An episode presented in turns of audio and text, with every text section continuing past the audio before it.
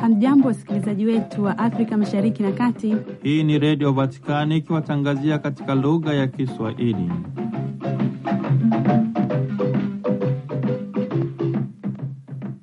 Jenga vibanda hivi, imani, matumaini na mapendo, humo kuna usalama wako. Mpendwa msikilizaji na msomaji wa tafakari zetu kutoka Radio Vaticani, karibu katika tafakari ya dominika hii ya pili ya kipindi cha Kwaresima cha mwaka B wa Kanisa. Tukiwa katika kipindi hiki cha Kwaresima leo, katika dominika hii ya pili ya Kwaresima tunaletewa ujumbe wa Mungu unaotualika kuweka kipaumbele chetu katika kusikia na kutii sauti ya Mungu inayotudai tubadilike. Tunaalikwa kumpa Mungu nafasi ya kwanza katika kila kitu, maana ni kufanya hivyo tu ndipo tunaweza kufikia utakatifu na kuungana naye milele. Basi tuombe neema yake itusaidie kuisikia sauti yake na kuitii. Mwanadamu anaweza kufikia lengo lake la kuwa mtakatifu na kuungana na Mungu muumba wake kwa milele yote, ikiwa atakuwa tayari kuweka kipaumbele chake katika kuisikia na kuitii sauti ya Mungu daima. Ndiyo kusema ampe Mungu nafasi ya kwanza katika kila kitu. Mungu awe wa kwanza, Mungu awe juu ya yote. Hilo ndilo lengo la kwanza kabisa la uwepo wa mwanadamu hapa duniani, maana Mungu ametuweka duniani tupate kumjua, kumpenda, kumtumikia na mwisho tuweze kufika kwake mbinguni. Katika ujumbe wake wa Kwaresima, Baba Mtakatifu anasema katika Kwaresima tunapata vigezo vipya vya hukumu na jamii ambayo inaweka njia ambayo haijawahi kufikiwa. Hii inahusisha mapambano katika kitabu cha Kutoka na majaribu ya Yesu jangwani yatuambiayo wazi juu ya sauti ya Mungu ambayo inasema, wewe ni mwanangu mpendwa. Kwa maneno ya chuki watu wamenizunguka, wamepigana nami bure, badala ya upendo wangu unishikahi.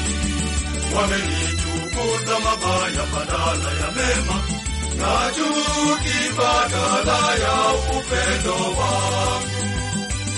Somo la kitabu cha Mwanzo. Mungu alimjaribu Ibrahimu akamwambia, E Ibrahimu, naye akasema, mimi hapa. Akasema, umchukue mwanao, mwana wako wa pekee umpendaye, Isaka, ukaende zako mpaka nchi ya Moria, ukamtoe sadaka ya kuteketezwa huko juu ya mlima mmojawapo nitakaokuambia. Wakafika mahali pale alipoambiwa na Mungu. Ibrahimu akanyosha mkono wake akakitwaa kisu ili amchinje mwanawe. Ndipo malaika wa Bwana akamwita kutoka mbinguni akasema, Ibrahimu, Ibrahimu, naye akasema, mimi hapa. Akasema, usimnyoshee kijana mkono wako wala usimtendee neno, kwa maana sasa ninajua ya kuwa unamcha Mungu, iwapo hukunizuilia mwanao, mwanao wa pekee. Ibrahimu akainua macho yake akaangalia, na tazama, kondoo mume yuko nyuma yake, amenaswa pembe zake katika kichaka. Basi Ibrahimu akaenda akamtoa huyo kondoo, akamtoa awe sadaka ya kuteketeza badala ya mwanawe. Malaika wa Bwana akamwita Ibrahimu mara ya pili kutoka mbinguni, akasema, Nimeapa kwa nafsi yangu, asema Bwana, kwa kuwa umetenda neno hili,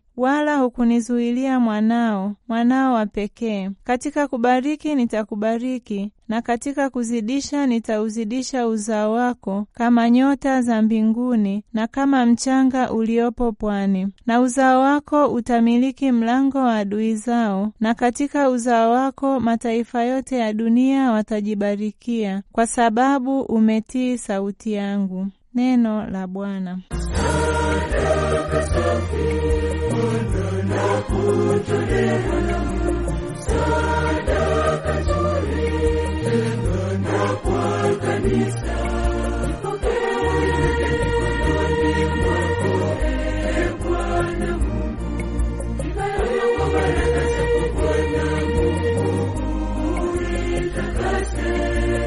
Somo la Injili takatifu ilivyoandikwa na Marko sura ya tisa aya ya pili hadi ya tisa. Yesu akawatoa Petro na Yakobo na Yohane akawaleta juu ya mlima mrefu faraghani peke yao, akageuka sura yake mbele yao, mavazi yake yakimetameta meupe mno, jinsi asivyoweza dobi duniani kuyafanya meupe. Wakatokewa na Eliya pamoja na Musa, nao walikuwa wakizungumza na Yesu. Petro akajibu akamwambia Yesu, Rabi, ni vizuri sisi kuwapo hapa, na tufanye vibanda vitatu, kimoja chako wewe, kimoja cha Musa na kimoja cha Eliya. Maana hakujua la kunena, kwa kuwa waliingiwa na hofu nyingi. Kisha likatokea wingu likawatia uvuli, sauti ikatoka katika lile wingu, huyu ni mwanangu mpendo wangu, msikieni yeye. Mara hiyo walipotazama huku na huko, hawakuona mtu pamoja nao ila Yesu peke yake na walipokuwa wakishuka mlimani, aliwakataza wasimweleze mtu walioyaona hata mwana wa Adamu atakapokuwa amefufuka katika wafu. Neno la Bwana.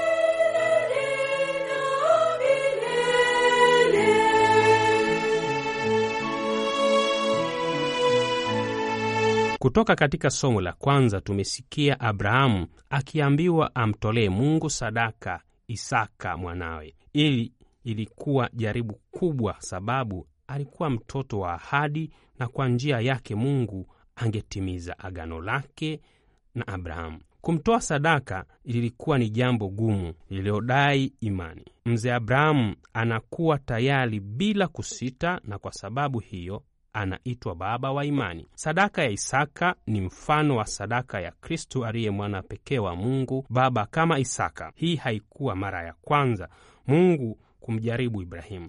Kabla Ibrahimu alikuwa amejaribiwa na Mungu kwa kuambiwa aiache nchi yake, ndugu na jamaa zake, na ende katika nchi asiyoijua. Katika yote hayo, Ibrahimu kwa utii na unyenyekevu mkubwa alikubali na kuyatii maagizo ya Mungu na hivyo akajidhihirisha kuwa mfano bora kabisa wa imani, unyenyekevu na utii. Katika Injili, dhamira ya kuisikia na kuitii sauti ya Mungu inajitokeza tena katika nafasi ambayo Yesu na watatu kati ya wanafunzi wake, yaani Petro, Yakobo na Yohana wako juu ya mlima mrefu naye Yesu anageuka sura yake mbele yao. Jambo hili linawavutia wafuasi hawa na hasa Petro ambaye anatamani kubaki huko mlimani. Katika mazingira hayo, sauti ya Mungu inasikika ikisema, huyu ni mwanangu mpendwa wangu, msikilieni yeye. Sauti hii ni mwaliko wa wafuasi hawa kutii kile ambacho Yesu aliye neno wa Mungu anawataka kufanya. Utukufu wanaoutamani unawezekana kwa njia ya utii. Mitume wanapomtazama wanamwona aking'ara kama jua, mavazi yake meupe na mwili wake u katika nuru ya pekee. Wanastajabu na kuvutiwa na utukufu ule waliofunuliwa kwa muda mfupi ili kuwajulisha hatima ya mateso yake. Ni tukio linalodhihirisha uwepo wa Mungu katika nafsi ya Yesu, na mlimani panakuwa mahali pa kukutaniwa daima. Uwepo wa hawa wawakilishi wa Agano la Kale ni ushuhuda kuwa sheria na manabii vinapata utimilifu katika Kristo mkombozi kwa njia ya mateso, kifo na ufufuko wake. Kwa Wayahudi, wingu ni ishara ya uwepo wa Mungu. Waliongozwa na wingu jangwani. Musa alipokea amri za Mungu juu ya mlima uliofunikwa na wingu. Jinsi hii Yesu anaonyesha ni utukufu wa namna gani alionao kama Masiha na njia ipi anapaswa kupita yeyote anayekusudia kumfuata. Sauti ile ilimtambulisha Kristo kama mwana mpenzi anayepaswa kusikilizwa na wote. Katika somo la pili, Mtume Paulo anatualika tujidhihirishe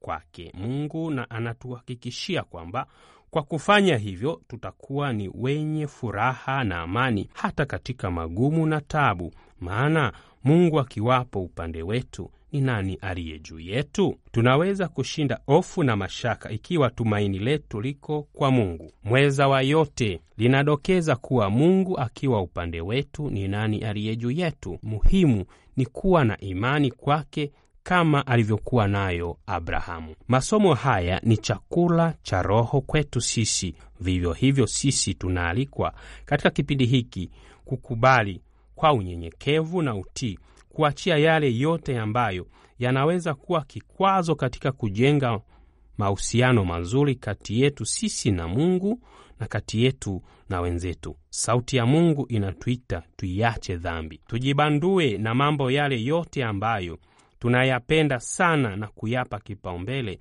badala ya yale ya kimungu. Tufanye toba ya kweli na kuanza maisha ya utakatifu kama ilivyo dhamiri kuu ya kipindi hiki cha Kwaresima.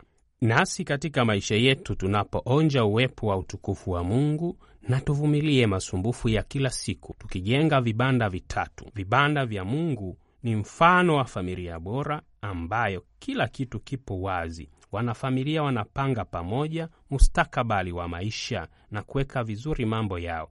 Kibanda kimoja cha baba, kingine cha mama na kingine cha watoto, daima viwe mlimani kwenye utukufu wa Kristo anayeng'ara. Je, kibanda chako au nyumba yako ipo mlimani karibu na utukufu wa Mungu? Kama hivyo, heri yako. Wengi nyumba zetu zipo chini ya mlima ambako mitume tisa walibaki bila Yesu, wanaangaika kupunga pepo bubu bila mafanikio. Tukiisha kufaulu kuvijenga, tushuke chini ya mlima, tuwachukue wenzetu, tuje nao juu, ili nao wafurahie utukufu wa Mungu na kusikia sauti tukufu ya Mungu Baba. Tuwashukie wenzetu kule chini, tushirikiane nao vipaji na mali, kuwa wamoja nyakati za raha na za tabu. Tukitenda hivi, Kwaresima yetu itakuwa na manufaa ya Kristo mfufuka mioyoni mwetu. Vinginevyo, Pasaka itatukuta bila tofauti, leo kama jana, kesho kama leo, msitu mpya, ila mbwa mwitu ni wale wale. Kila mmoja wetu apewe fursa ya kujichunguza na kutambua ni mambo gani ameyapa nafasi ya kwanza na ambayo yamekuwa ni kikwazo kwa mahusiano yake na Mungu na jirani. Je, uko tayari kuacha na kuifuata sauti ya Mungu inayokudai uishi utakatifu? Tutekeleze wajibu zetu kwa uaminifu, tujitahidi na jitihada zetu za kumfuata Kristo mteseka zitupatie matumaini na matunda mazuri. Kwaresima basi tukibidishwa na maneno ya Mtume Paulo anayosema, Mungu akiwa upande wetu, ni nani aliye juu yetu? Tumweke Mungu upande wetu kwa kusali na kuomba neema yake, nasi tukishirikiana na neema hiyo tuweze kugeuza mienendo na maisha yetu imwelekee yeye aliye kilele cha maisha yetu na cha mambo yote tuyafanyayo. Kwa niaba ya Sista Sofia Stefano Gura na Padre Pasco Ihondo, ni mimi Padre Joseph Hermani Luela, kibarua wa Kristo, nikisema tumsifu Yesu Kristu, Laudetur Yesus Kristus.